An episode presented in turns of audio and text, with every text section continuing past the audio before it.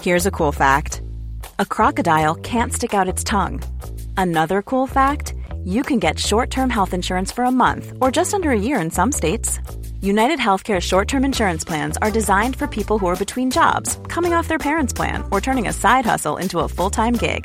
Underwritten by Golden Rule Insurance Company, they offer flexible, budget-friendly coverage with access to a nationwide network of doctors and hospitals. Get more cool facts about United Healthcare short-term plans at uh1.com.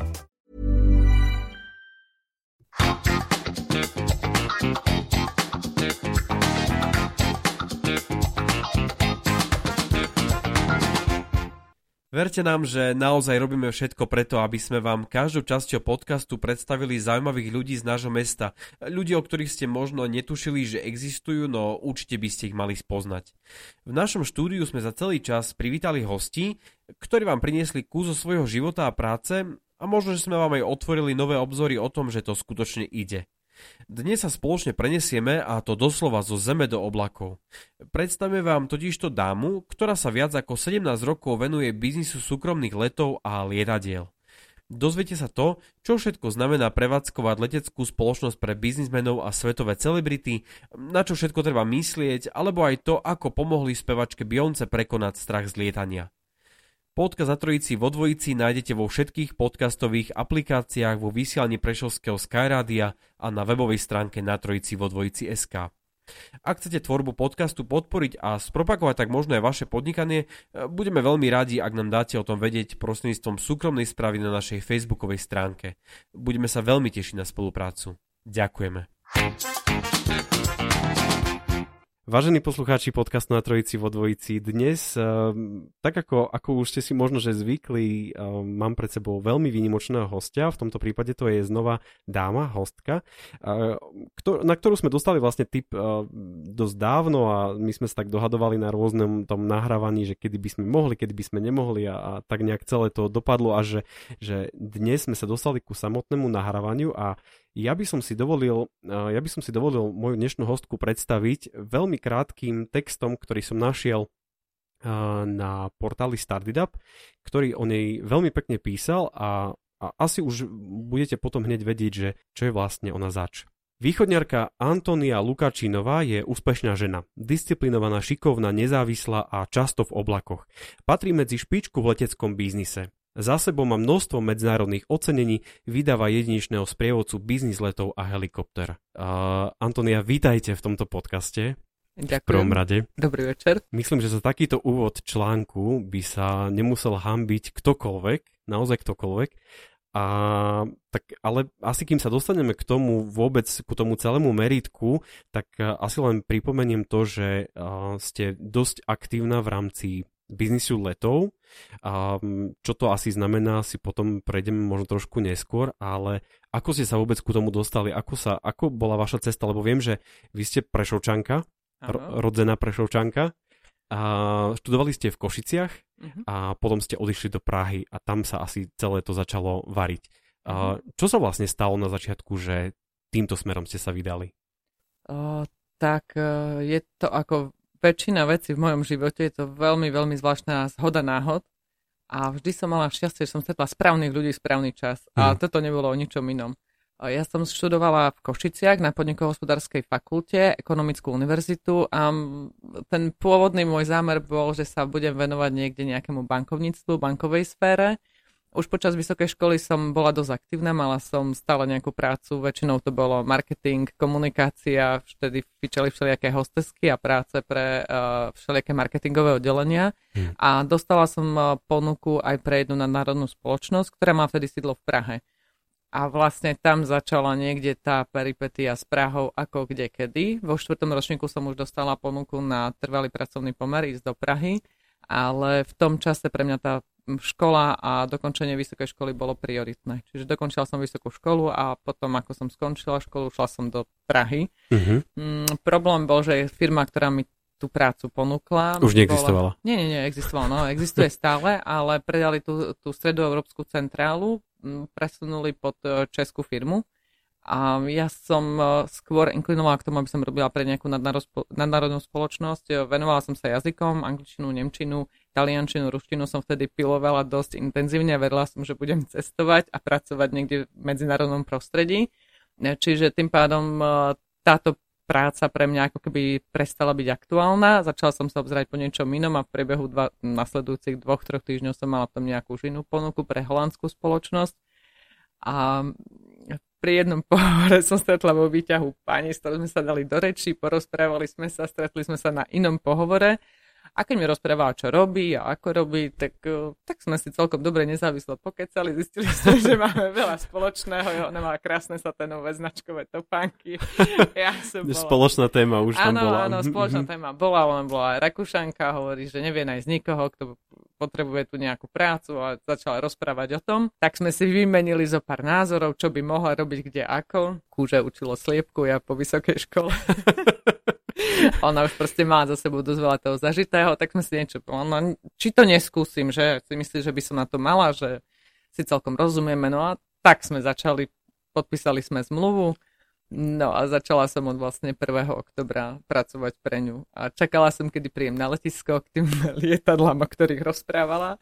A naša kancelária bola na Prahe 7, bol to jeden väčší pekný priestranný byt v Stromovke. A ja som stále čakala na tú veľkú firmu, o tých lietadlách, o ktorých rozprávala, súkromných business jetoch, ktoré som poznala ako Air Force One. To je iný business jet, podľa mňa v tej dobe v 2004 asi nikto iný nevidel, nepočul v našich končinách. Takže som čakala a ona hovorí, no ale keď už pôjdeme do tej firmy? Ona, no toto je firma. Kde je tá firma, kde budeme pracovať? No, máš počítač, máš stôl, oproti kuchynskej linke podotýkam, to bolo také otvorený náš open space na prvom poschodí a hovorí, no a až začneme pracovať, budeme úspešní, tak nám niekto to lietadlo kúpi. Takže takto som začala v roku 2004. Začala som vlastne študovať, čo to znamená to lietanie, ako fungujú, aká je nákladová štruktúra. Vždycky som bola analytický typ, čiže to bola jedna z prvých vecí. Samozrejme na Google vtedy veľa toho neexistovalo, takže tam našli ste nejaké základné rozdelenia, ale nejakým kalkuláciám to sa dostane dalo. Takže v priebehu prvých 2 týždňov som potom absolvovala kurz vo Viedni, kde som konečne videla tie lietadlá, business jety, ako to funguje, aké sú od tých najmenších Cessna Citation, ktoré sú aj u nás už dneska veľmi dobre známe a veľmi populárne. A tam som strávila 2 týždne, kde som intenzívne študovala tú nákladovú štruktúru, operatívu, ako to funguje, čo musíte vedieť, na čo nesmiete zabudnúť, ako ten let pripraviť, predať, čo všetko je k tomu potrebné. No a potom som sa vrátila naspäť do pražskej kancelárie a začala som robiť business plán. Takže urobili sme prvý business plán, mali sme na to dosť limitovaný čas, čiže deň, noc. Urobili, spracovali, dali sme ho preložiť, tak nám to skontrolovali Ernst & Young, čo som bola, pre mňa bolo meno, že to človek pozná v tej chvíli z novín. Áno. Nie je vysokoškola, ktorý sa stretne s niekým z Ernst & Young a už vôbec nie je niekto, komu Ernst & Young odobrí biznis plán, takže to som bola taká prekvapená a stále som čakala, že mi to vrátia, že ale to nefunguje. Tak bola som veľmi prekvapená, šéfka bola nadšená, že konečne má niekoho, kto to nielen že teoreticky vie urobiť, ale aj to zvládol, tak sme predložili ten náš biznis plán investorovi, investor sa pozrel, lietadlo veľmi chcel samozrejme, takže takou veľmi skrátenou, zľahčenou formou sme urobili návrh na fungovanie firmy a toho prvého lietadla. Objednali ste a on to lietadlo asi prišlo a zrazu potom prišla taká, akože tá krutá realita, že zrazu to už neboli čísla, papiere a Ernst & Young a tak ďalej, ale zrazu to bola realita a už to predpokladám, že bolo o mnoho väčší záväzok, ako niekde sedieť a niečo ako keby že vypočítať. A čo sa vo vás, keď ste videli prvýkrát to lietadlo, čo sa vo vás tedy dialo? Neviem, či asi pri pohľade na to lietadlo to ani nie. Skôr šlo o tú zodpovednosť tým, že sme mali ten obrovský aj finančný záväzok na sebe. Samozrejme, najväčší bol na tom investorovi, ale lietadlo bolo kúpené, posádky sme mali. Tie posádky bolo treba z niečoho platiť, takže bolo treba veľmi rýchlo sa zobudiť do reality, naplniť očakávania úradu, aby sme mohli byť oficiálne aj papierovým prevádzkovateľom lietadla, to znamená, že musíte spĺňať nejaké normy, to je zase na ďalšiu dlhú tému, takže tam sme absolvovali zase ďalšie desiatky, stovky hodín štúdií po nociach, aby sme vedeli, čo všetko, aké sú normy pre posádky, čo všetko musíme spĺňať, ale priorita, čo sme robili cez deň, bolo, aby sme dokázali to lietadlo uživiť tak, aby sme niekde boli minimálne okolo nuly. a nie v hlbokej strate. Čo väčšinou pri kúpe lietadla hrozí. Nie hrozí, je to realita. Keď niekto kúpi lietadlo, tak musí počítať s tým, že prvé roky je v krutej strate. Keď si predstavíme teraz objednanie bežného taxíku z telefónu, je to asi úplne normálne, Bolt a tak ďalej, všetko toto fičí. Ako prebieha hiring, alebo ako prebieha hľadanie prvého klienta, ktorého posadíte do toho lietadla a odveziete ho pri tom všetkom servise tak, kam on vlastne potrebuje? Ak to vezmeme z druhej strany, tak objednanie taxíka funguje na rovnakom princípe ako objednanie lietadla. Bez ohľadu na to, či si objednávate lietadlo za niekoľko miliónov dolárov alebo lietadlo, ktoré je menšie. Princíp je takmer identický, kým tu máte nejaké momentálne všelijaké aplikácie, ktoré vám ponúkajú najbližšie možné vozidlo, tak existujú už aj aplikácie, ktoré vám ponúkajú lietadlo, ktoré je najbližšie k tej vašej destinácii, z ktorej chcete odlietať. Vidíte hneď aj predbežne cenu. Takže viete si to veľmi rýchlo, stačí 2 kliky a viete si to objednať. V minulosti to bolo trošku náročnejšie, takéto možnosti neboli, trebalo zavolať nejakého operátora alebo brokera, čiže museli ste vedieť o niekom, nestačil vám Google, museli ste vedieť o niekom, kto v danej oblasti funguje, kto tam prevádzkuje to lietadlo, aby ste vedeli si to lietadlo objednať, zavolali ste mu, ten niekto to lietadlo spočítal, nacenil, koľko to bude stáť, ako dlho ten let potrvá, kedy, kde, ako. A mali ste potom nejakú dobu, vždycky musíte lietadlo vyplatiť alebo ten let pred odletom. Čiže to stále platí. Len vtedy ste potrebovali minimálne poslať faxovú objednávku, aby ste to lietadlo mali potvrdené. Dneska vám stačí to odkliknúť v aplikácii a máte to potvrdené. A hovoríte, že venujete sa leteckému biznisu 17 rokov. Aká bola vtedy konkurencia vo vašom segmente? Čo je konkurencia v segmente. Ak hovoríme o československom trhu, tak firma, v ktorej som vtedy začínala, bola jedna z prvých na českom a slovenskom trhu. Na Slovensku tu bolo veľmi, veľmi málo. V Čechách to bola jedna z prvých, volala sa to Grossmann Jet Service, druhá spoločnosť bola ABS Jet, čo je dodnes najväčšou firmou na túto stredoeurópskom, východoeurópskom trhu.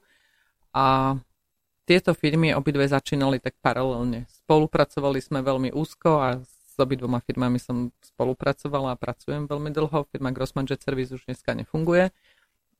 Zlúčila sa, alebo prešli lietadlá pod flotilu ABS-ky. Ale vtedy vlastne ani sa nedá povedať, že by to bola nejaká konkurencia. Vtedy nikto ani nevedel o tom, ako to lietanie funguje. Takže mojou prácou vtedy bolo vyhľadávať potenciálnych klientov, vysvetliť im, ako to funguje ten business jet, čo to znamená letieť business jetom, že to nie je ako ČSA alebo Ryanair, vtedy ešte tiež u nás až tak veľa nelietal.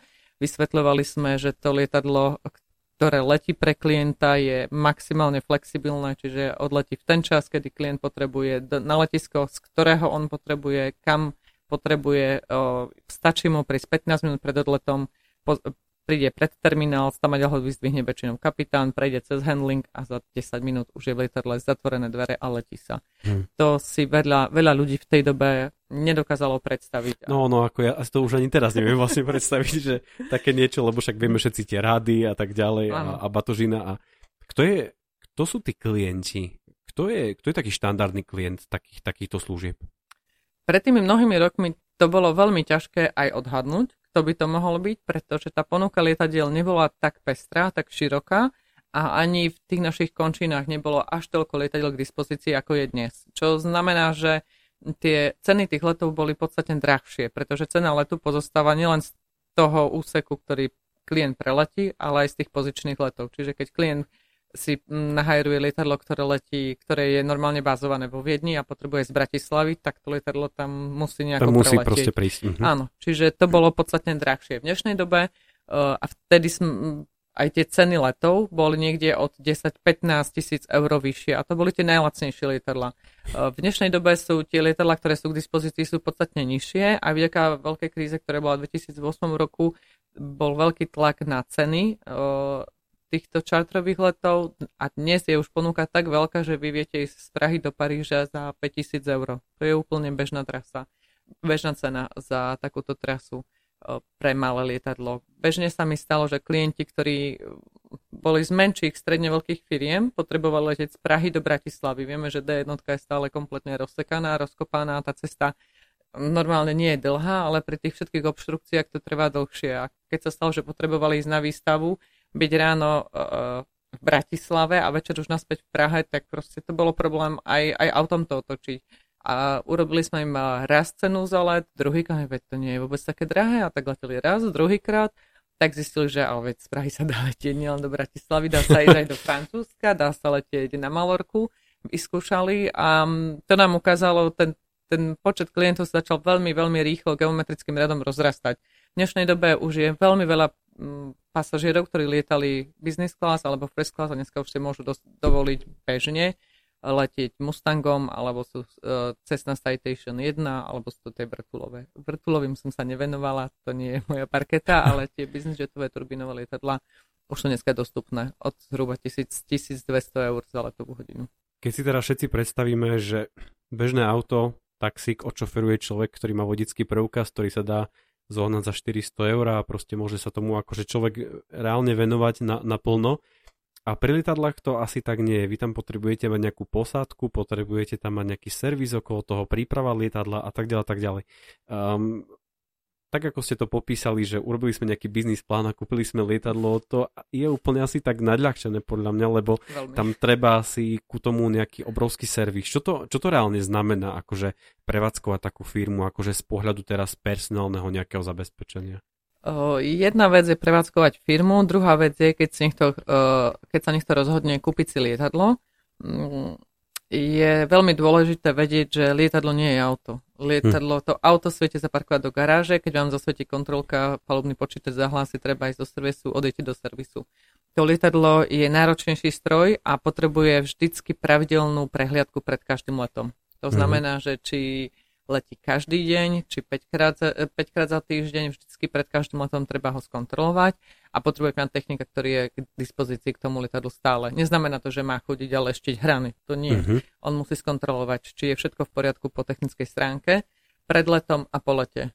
Potom sú niektoré veci, postupy, kroky, ktoré on musí dodržať po každom lete, všetko sú tam tie, keď si pamätáte tie vlajočky, remove before flight, tak to sú postupy, ktoré musí ten technik vždycky dodržať.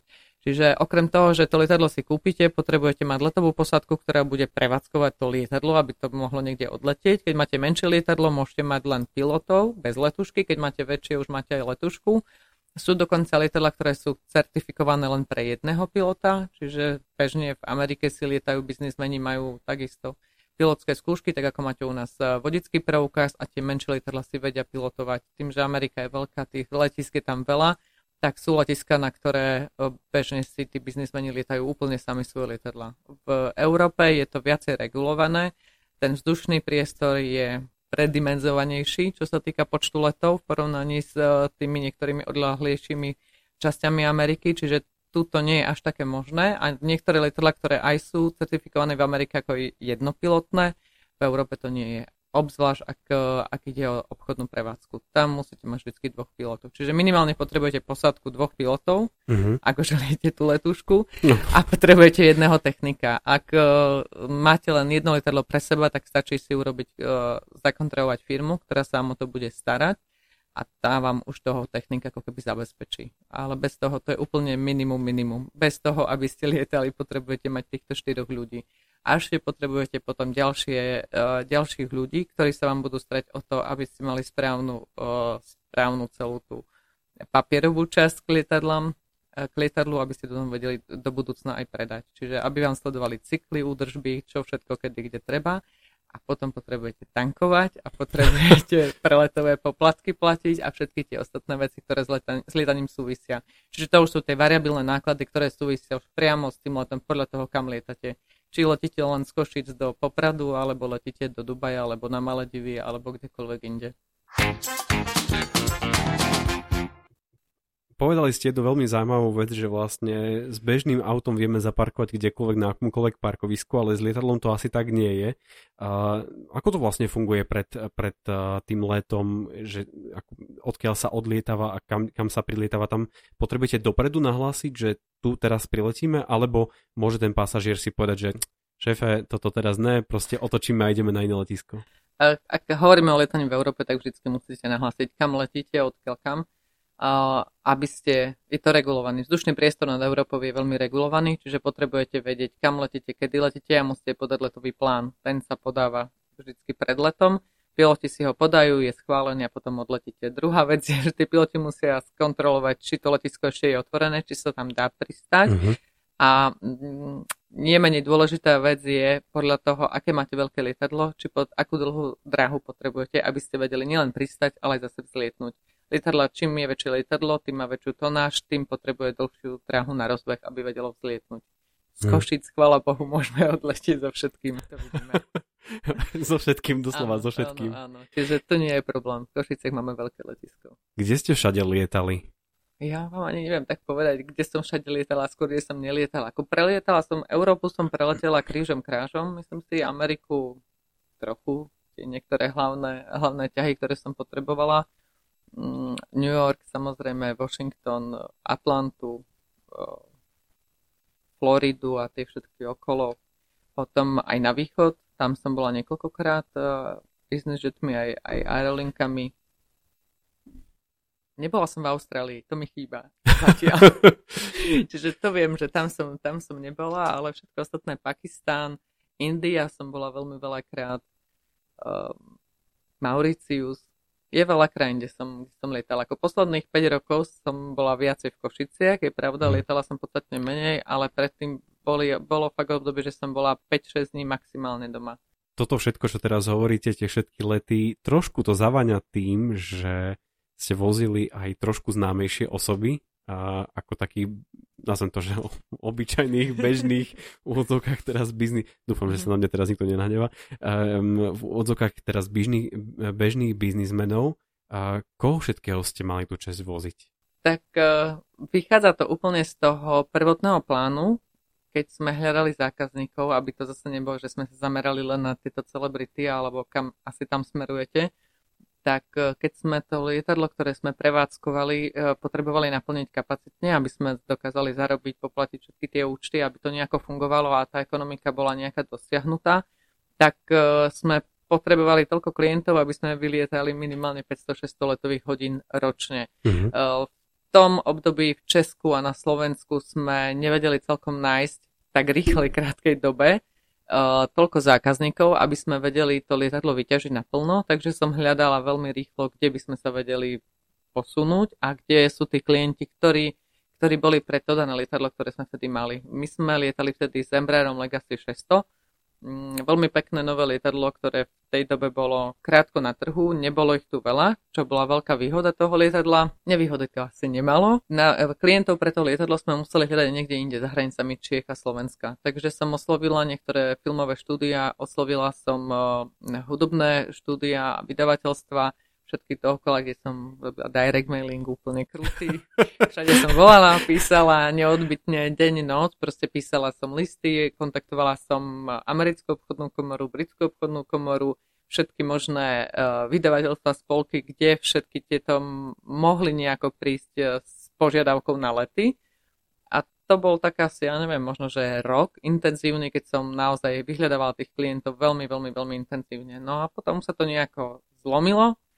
A začali s nami lietať jedno filmové štúdio, druhé filmové štúdio, tretie a oni si to už medzi sebou potom povedali. Väčšinou tie americké štúdia už mali potom spojených nejakých brokerov, ktorých zastupovali v Európe, samozrejme v tej dobe najčastejšie v Londýne a tí si to potom už skontrolovali, odhajrovali, zatelefonovali, prišli si pozrieť lietadlo, videli, že nie sme úplne až taký východný blok, ako si oni predstavovali, že tam proste nevieme uvariť vajíčko na mäkko vo vzduchu, alebo nevieme proste, čo je to strieborný príbor, alebo proste o tom servise, že naozaj máme ďaleko, ďaleko väčšie poznatky, ako oni očakávali a zistili, že aj tie cenové podmienky sú veľmi výhodné pre nich, takže takto asi nejako začalo. No a keď už sme leteli raz Beyoncé, potom sme leteli Justina Timberlakea, tak zistili, že je pre nich výhodné, keď majú s nami dlhodobé zmluvy. A už to potom šlo. A 2 roky musím povedať, že ani naši majitelia sa veľmi nedostali do lietadla, pretože im to stále niekto lietal.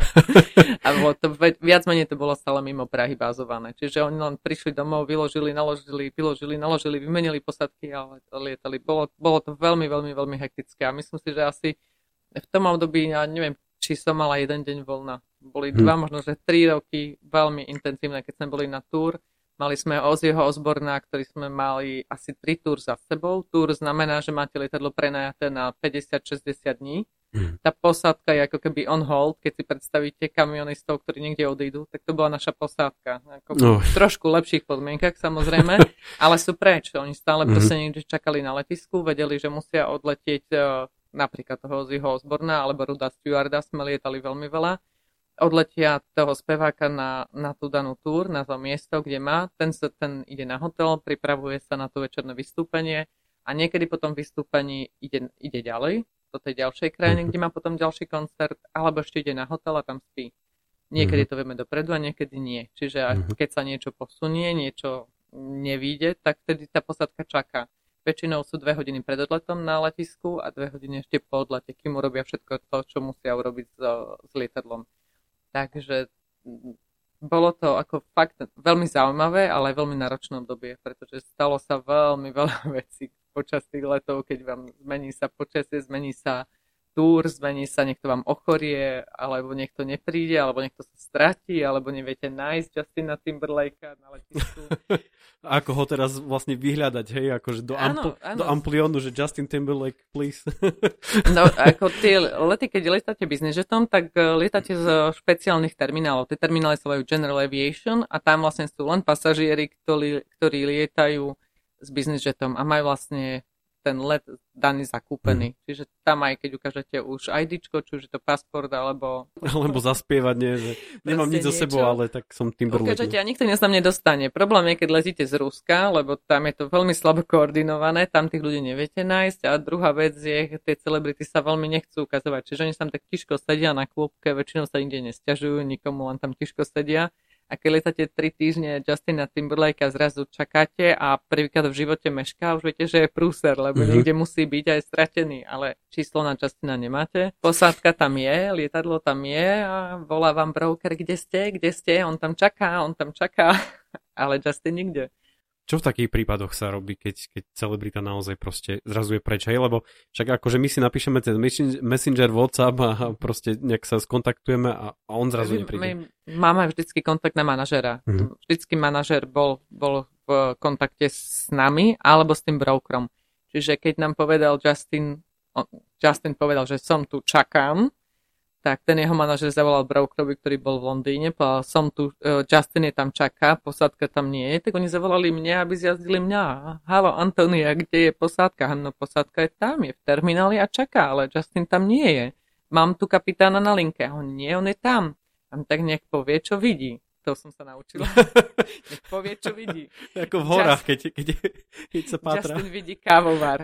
Ak vidí kávovar, tak môj kapitán je pred tým kávovarom. A tak sme zistili, že oni sú tam. Čiže tak absurdné niekedy situácie vznikajú, pretože ten Justin tam sedel unavený po koncerte s čiapkou v tvári.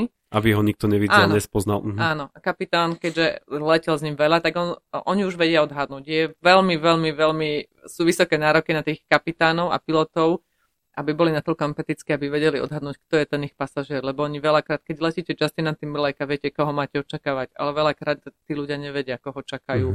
Vedia, majú meno, majú popis, vedia podľa skupinky pasažierov, že majú treba z 2 dospelých mužov, 2 dospelé ženy, majú 2 deti a oni podľa toho typujú. Oni nemôžu prísť s kartičkou alebo s cedulkou, že halo, tu sme my pre vás. Čiže oni tam prídu, čakajú a buď sa im ten pasažier ozve a predstaví sám, alebo proste oni niekoho oslovia.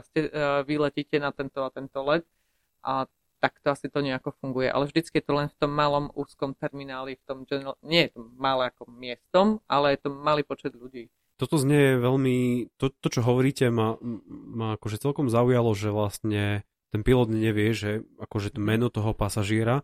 A tu sa asi žiada, aby bola o to väčšia anonymita asi tých pasažierov. A ono je to potom celé také, že vlastne niekoho potrebuje odviezť na to dané miesto a priviezť a tak ďalej. A prispôsobuje sa vôbec tomu, akože tá kabína? To znamená, že pripravuje sa iné jedlo, alebo sú tam iné požiadavky, alebo to viete dopredu pri každom pasažierovi? Vždycky, keď si niekto objednáva let, vieme, kto letí, ako letí, to musíte kvôli bezpečnosti nahlásiť, čiže vy viete, kto to objednáva, kto je možno, že hlavný pasažier. Môže sa meniť počet cestujúcich, to to je možné, že sa vám niekto na poslednú chvíľu pridá, alebo hlasí. Že zoberte ešte kamaráta tu prišiel. To je veľmi často. To je veľmi často. Niekoho som stretol po ceste, že nemôže ísť s nami. Jasné, môže. Jasné, zoberte ho. Hej. Nie je problém. To môže, len musíme to vždycky nahlásiť do toho letového plánu, čiže to problém nie je a už podľa vybavenosti kabiny viete si tam zabezpečiť catering. Keď je to menšie lietadlo, tie možnosti sú obmedzené, väčšinou je to len studený catering, nejaké sendviče, nápoje. Keď je to už väčšie lietadlo, ako sme hovorili, buď to Legacy alebo Gulfstream lietadla, majú kabiny, ktoré sú už pripravené pre servis, ktorý je veľmi, veľmi podobný, by som povedala, na nerozoznanie od špičkových 5-hviezdičkových hotelov a reštaurácií s krásnym bielým nažehlaným obrusom, s teplou večerou od vymyslu sveta. Už to, čo si zažiada. Môžete si to objednať dopredu, môžete povedať, čo chcete, čo máte radi a potom letušky. To je vždycky na schopnosti a možnostiach letušky, aby vedeli zabezpečiť tie dané požiadavky a catering podľa požiadaviek klienta a samozrejme podľa destinácie. Je náročnejšie zabezpečiť nejakú širokú škálu jedál, keď letíme z Ruska, ako keď letíme niekde proste z nejakého iného. Sú letiska v Rusku, ktoré proste majú veľmi, veľmi slabé možnosti. Sú iné, ktoré majú nekonečné. Čiže podľa toho, čo. A stalo sa mi dokonca, že sme mali let, ktorý bol do Dubaja z Moskvy a moji klienti si naobjednali hordu cateringu. Prišiel naozaj obrovský kamión. Volá mi letuška a hovorí, Antonia, máme problém, ten catering tu fakt nedáme, na to nemá miesto. Oni keď si tu dajú batožinu, mne to tu nevojde, to je fakt veľa. Ja hovorím, Mirka, máš tam 14 ľudí, musíš mať dosť jedla. Pre 14 ľudí znamená, každý musí mať minimálne jedno jedlo na výber. Čiže minimálne 28 hlavných jedál musíte mať, minimálne 28 predjedál a potom takisto dezerty. Čiže tam sme toho museli mať dosť. Problém nastal, keď tí pasažieri prišli a povedali, že to nie je to catering, ktorý si objednali, pretože oni ešte chcú svoj ruský catering. A prišli do toho lietadla, ktoré stálo vtedy na ten jediný let 75 000 eur. A v papierových krabiciach, ako keď tu pôjdete niekde do cukrárne, vám naukladajú venčeky, tak oni mali také papierové krabice, asi 25. A v tom mali všelijaké udenače, zavinače, kyslé ryby, pirôžky, ale tie ruské ich. Ale to boli hordy. Ja hovorím, no ale to nemôžeme tam všetko zobrať. Tak sme to riešili a oni s tým odletia a oni to budú mať na rukách, lebo oni potrebujú mať dosť jedla. Takže tých 14 ľudí si tam sadlo. Mali sme catering v kuchynke, v geli, vzadu pri batožine a ešte oni mali svoj catering, ktorý si nabrali. Dohodli sme kompromis, nevzali úplne všetko, lebo to nebola šanca to tam vložiť, ale mali každý minimálne po jednej krabici ešte v ruke, aby mali všetko to, čo si oni naobjednávali. Spomínate si aj na nejaké iné kuriozity? Čo si ľudia želali do lietadla? Želali si nejaký koncert alebo niečo? Lebo tie lety asi nie sú také bežné Rainerovské alebo Wizzair, že proste tam si sadnete a proste po 2 hodinách to máte za sebou, ale tam sa asi žiada, aby bol čo najväčší komfort. A asi vám ide o to, aby si tí ľudia oddychli, aby dostali všetko, čo vlastne chcú alebo čo je samozrejme možné. Je nejaká kuriozita, ktorá sa vám stala počas tohto celého obdobia? Tých kuriozit je nekonečné množstvo. Ako základom je, že tak lietadlá pre všetky tie čartrové lety sa letušky alebo letové posádky sa snažia pripraviť tak, aby boli čo najkomfortnejšie. To znamená, že tomu každému pasažierovi pripravia, aby bola príjemná atmosféra, lietadlo voňavé, pekne nasvietené. Keď príde, nikdy nepríde už do tmavého lietadla. Lietadlo je, keď v zime, tak je to vykúrené, keď je v lete, tak je vychladené. Hraje nejaká príjemná hudba, sú tam nejaké kvety v kabíne, čaká ho tam prípitok, vždycky je tam nejaké nealko, je tam samozrejme šampanské, káva, po prípade čokoľvek chce, nejaký malý snack. A v prípade, že vieme, kto je, čo je, tak už podľa toho majú pripravený servis. Niektorí chcú sa nájsť hneď, keď prídu, pretože idú z nejakého rokovania. To už sú väčšinou tí stáli zákazníci, ktorí zavolajú, už letíme, už ideme na cestu, nemali sme obed, tak nám pripravte niečo ešte pred odletom, alebo hneď po vzlete, alebo niečo v tom. A mali sme jedného klienta, ktorý cestoval veľmi často, potreboval vždycky lietadlo pre 13 pasažierov, lietal vždycky v zásade sám, 6 až 7 hodinové lety a ten mal veľmi špecifickú požiadavku na catering, letel s nami asi 3-krát z Almaty a ten chcel vždycky červený melón na rezo na kocky. Podmienka bola, musí byť tam 5 kg melónu a 5 kg červenej cibule. To bol celý catering. 5 kg červenej cibule. Samozrejme, že sa nám to zdalo, že to musí byť nejaký omyl. Takže sme naobjednávali štandardne viacej cateringu, všelijaké pečivo k tomu a neviem čo, ale ten pán naozaj nič nezjedol.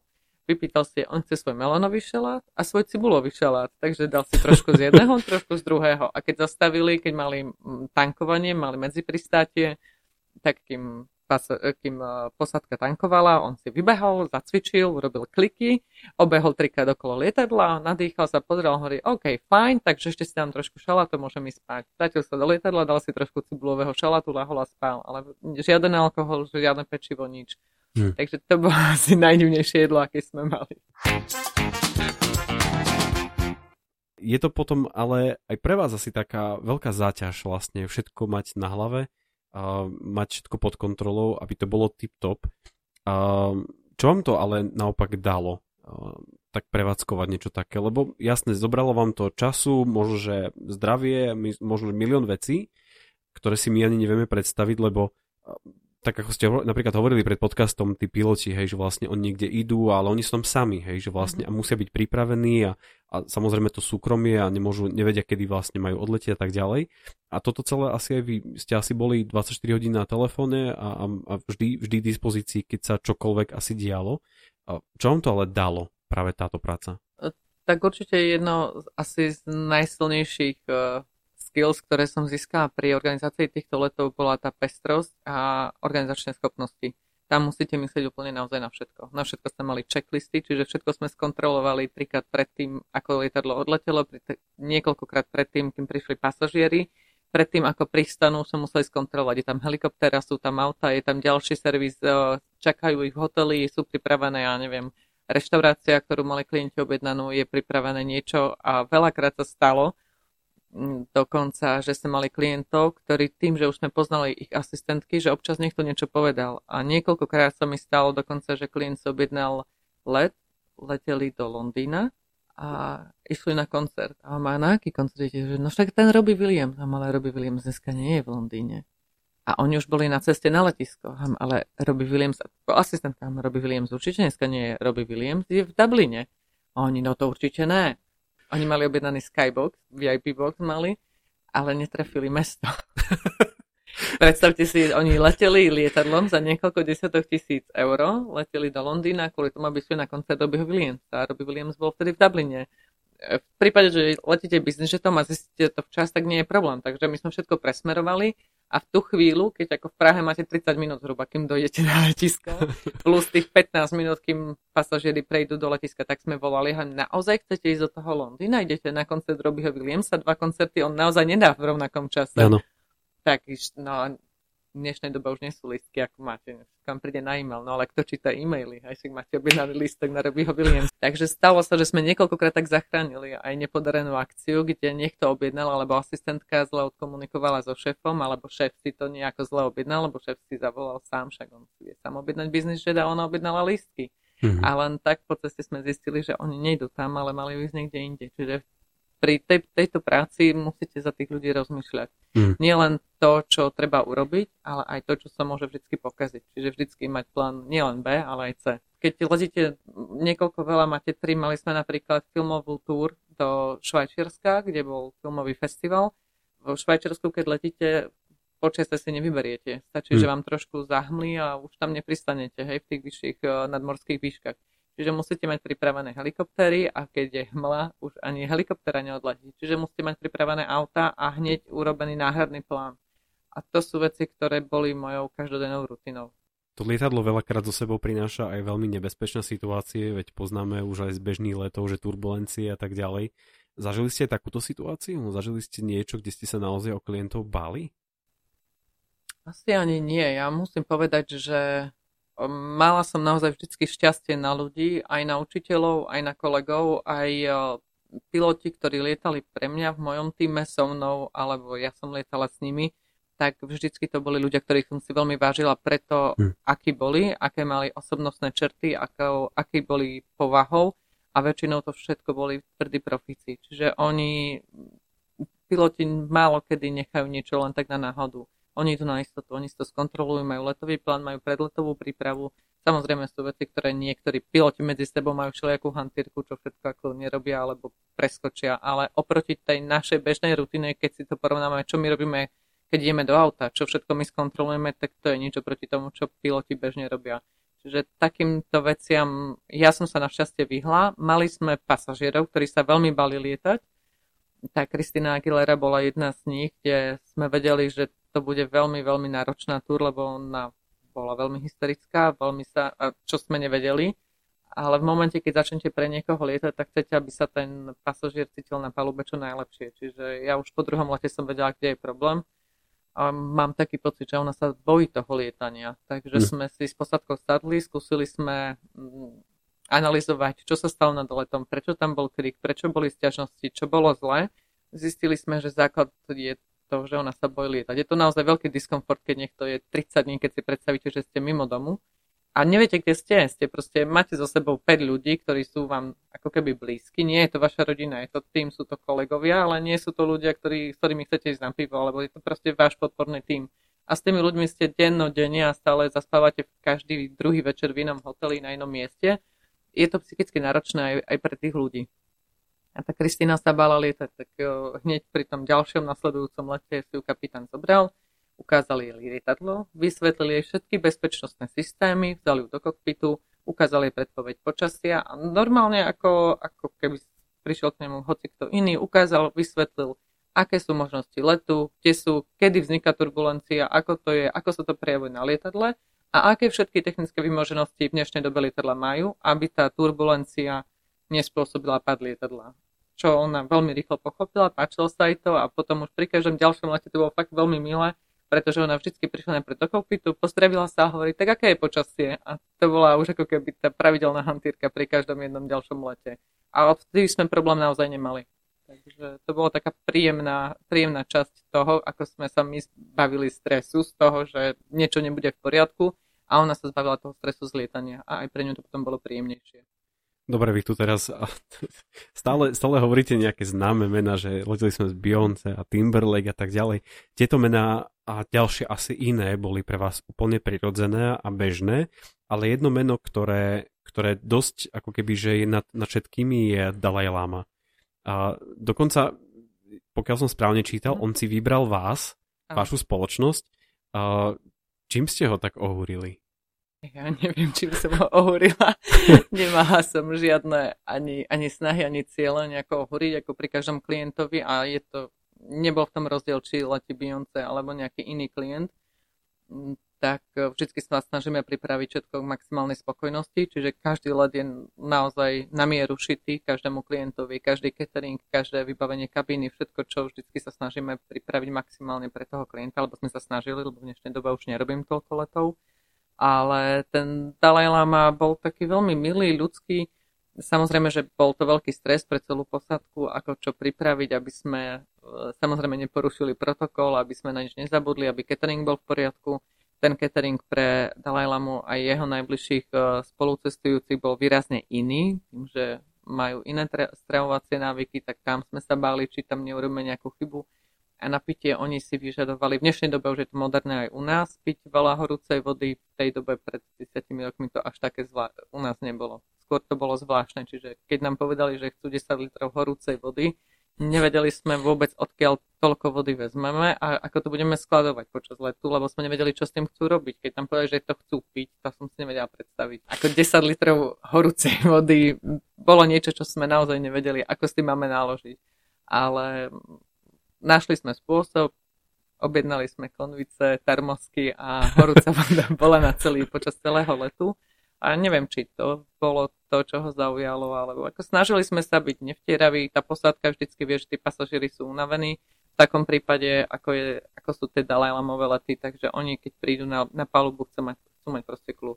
Aby nikto nevyrušoval, nefotil, nežiadal si autogramy, takisto aj pri tých ostatných celebritách. Čiže ten Dalai Lama bol v tom taký istý. V momente, keď vystúpi z lietadla, tak to ste videli. Bolo jedno, kde priletí, do akej krajiny.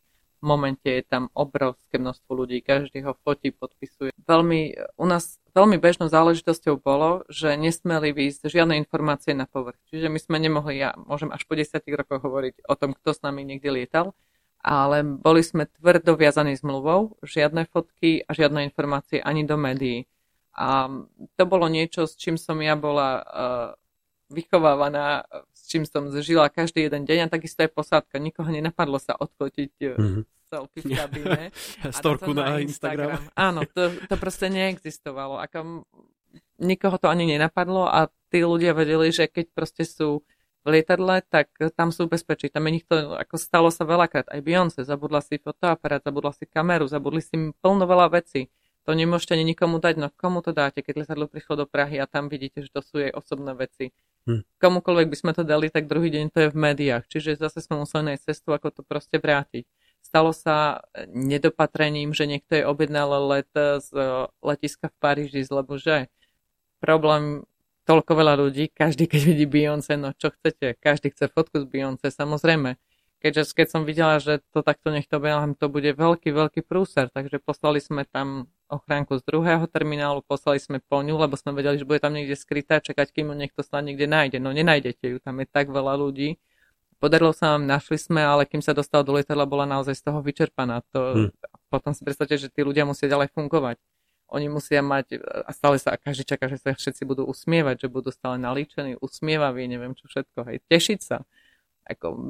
To bola taká tá náročnejšia časť. Boli aj veselšie, keď sme ich vyzdvihávali niekde z jachty a zobrali kapitána do auta, vozili ich po letisku v tom aute a robili si strandy z kapitána. Ideme? Neideme. Ideme? Neideme. Tak aj oni sú normálni ľudia, naozaj sú milí, vtipní, keď majú dobrý deň. Keď sa im niečo nedali, tak potom je to samozrejme o to horšie, lebo je veľa takých dní. A tým, že nemajú ten pravidelný rytmus, veľa sa od nich očakáva, je na nich veľký mediálny tlak, tak samozrejme aj oni majú náročné.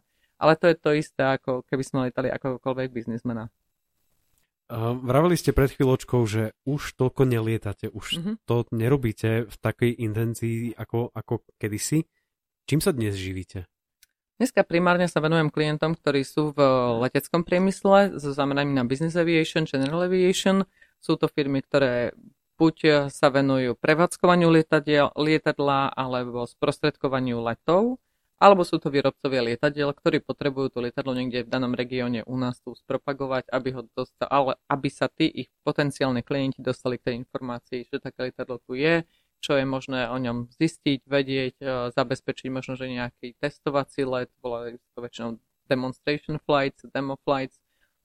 Zabezpečujem potom takisto stretnutia pre novinárov, ktorí by potrebovali vedieť o tom danom lietadle niečo viacej. Zabezpečujeme demolety pre novinárov. A vlastne pracujem na tom, aby sa tu zvyšovalo nejaké povedomie o tom business aviation v Čechách a na Slovensku. A ešte okrem toho píšete knihu. Áno. A treba povedať, alebo ste napísali knihu a treba povedať, že jednu z tých kníh, ktoré ste nám venovali, tak dáme my do súťaže na sociálnych sieťach. Na čo sa vlastne čitateľ, výherca alebo aj čitateľ môže tešiť? Tak. Kniha Jetbook je kniha, ktorá je vlastne venovaná všetkým ľuďom, ktorí sú nadšenci lietania, lietadiel, helikoptér, alebo sú to potenciálni klienti, ktorí zvažujú kúpu lietadla, alebo zvažujú, či môžu oni ako fyzické osoby alebo ich firmy lietať business jetom. Je tam vysvetlený, je tam základný prehľad tých dostupných business jetov, ktoré sa dajú v dnešnej dobe objednať.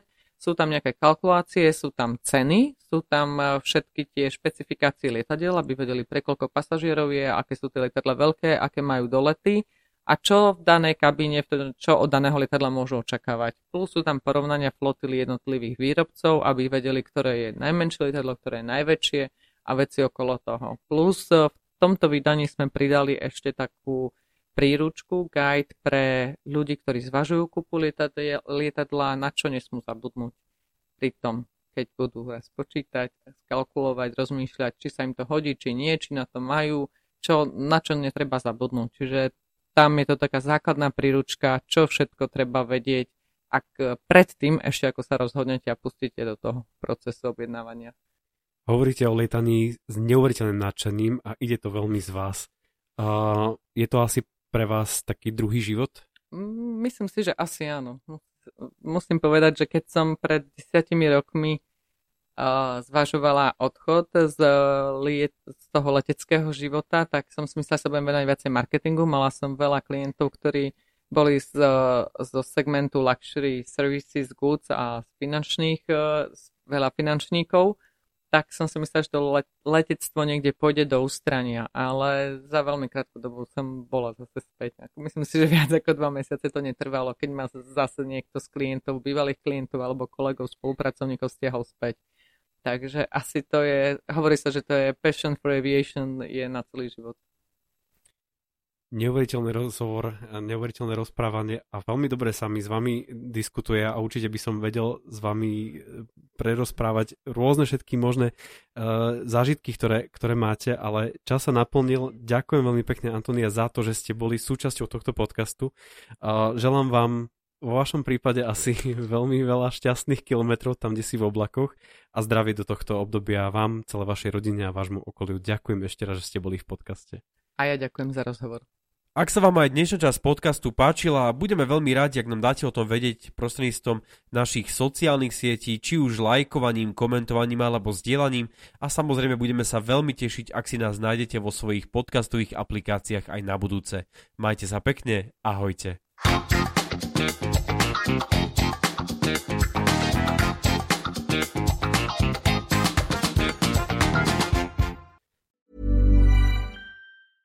Hey, it's Paige DeSorbo from Giggly Squad. High quality fashion without the price tag. Say hello to Quince. I'm snagging high-end essentials like cozy cashmere sweaters, sleek leather jackets, fine jewelry, and so much more. With Quince being 50 to 80% less than similar brands. And they partner with factories that prioritize safe, ethical, and responsible manufacturing. I love that. Luxury quality within reach. Go to quince.com/style to get free shipping and 365-day returns on your next order. Quince.com/style.